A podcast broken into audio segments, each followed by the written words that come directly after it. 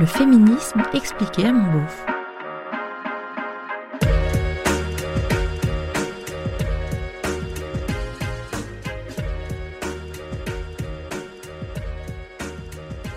Si tu remets en cause la fidélité, et c'est sûrement que t'es pas bien dans ton couple.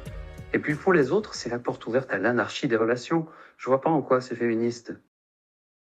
Bon, sache que j'ai une certaine tendresse pour l'anarchie, donc je ne saisis pas trop le reproche. Ça m'est très personnel, évidemment. Mais avant tout, réfléchir sur le principe de la fidélité, ça ne veut pas nécessairement dire qu'on a envie de tout envoyer bouler dans son couple. Je trouve au contraire qu'il faut avoir une certaine confiance dans ses propres relations amoureuses pour être capable de les questionner. Si à titre personnel je m'interroge sur les concepts de fidélité et de monogamie, c'est surtout parce que j'ai des enfants, des neveux, des nièces en âge de commencer leur vie amoureuse, et que je suis souvent sidérée par l'étroitesse de leur vision à ce sujet. Pardon, mes chéris. Cela étant posé, la question de la fidélité, c'est bien sûr celle du couple, mais de l'amour aussi et de la famille, des relations humaines en général. L'idée, et elle est difficile, je te l'accorde, c'est d'être capable d'imaginer d'autres modèles, d'autres types de relations, toujours dans l'objectif d'un meilleur épanouissement de chacun et de chacune. Au bout, le bonheur de tous et de toutes. On vit dans une société où l'idéal à atteindre reste, malgré quelques évolutions, le mariage et les enfants, du moins la vie de couple monogame. Et les enfants. Pourtant, en France, en 2023, bon, j'ai pas les chiffres pour le concubinage, mais 45% des mariages se terminent par un divorce, et l'infidélité en est la cause dans un tiers des cas. Alors tu peux penser que c'est idiot de suggérer que c'est pas grave d'être infidèle vu que ça mène au divorce.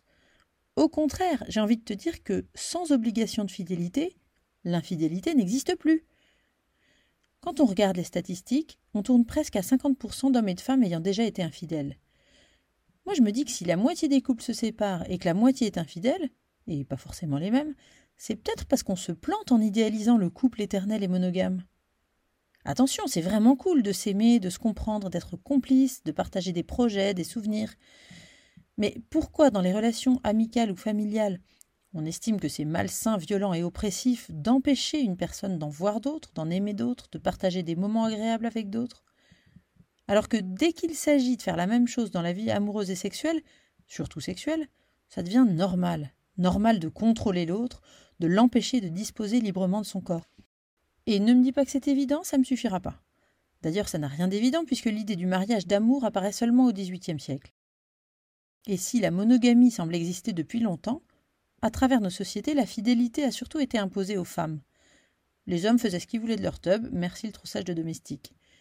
C'est là que ça devient féministe d'ailleurs. Fidèle ou infidèle, merci de ne pas faire deux poids deux mesures en entretenant l'idée que les hommes ont de gros besoins sexuels, les pauvres chéris, alors que les femmes ont besoin d'amour. C'est absolument faux. Alors on peut se jurer fidélité, bien évidemment, mais j'ai un peu l'impression qu'il s'agit d'un donnant-donnant.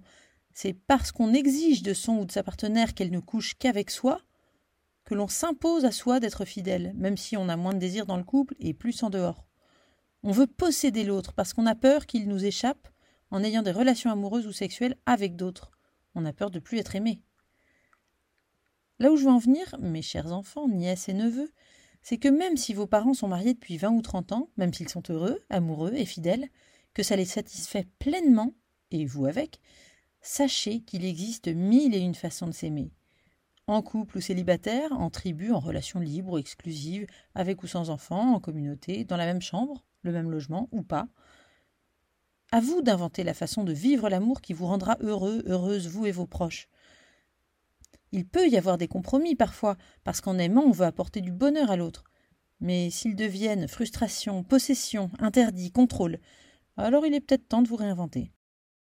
Et pour aller plus loin sur le sujet, la prochaine fois, je discuterai avec Sabine du compte Instagram Fidélité mes fesses, qui fait beaucoup réfléchir là-dessus. Elle dit notamment La seule façon d'être sûr qu'on est monogame par choix et non par obligation est de se laisser la liberté d'aller voir ailleurs à méditer. C'était le féminisme expliqué à mon beauf, un podcast d'Aline Baudré-Scherer. Si vous aussi vous vous questionnez sur le féminisme, si vous voulez savoir pourquoi les féministes ont du poil aux pattes ou portent un clito en pendentif, pourquoi elles plombent l'ambiance en soirée et ce qu'est la théorie du genre, si vous trouvez qu'elles en font trop et si vous avez envie de comprendre, posez-moi vos questions sur Instagram ou Facebook Féminisme à mon beauf Ah oui, et si vous pouvez ajouter des étoiles et des commentaires hyper sympas sur vos applis de podcast, ce serait vraiment hyper cool de votre part. À bientôt!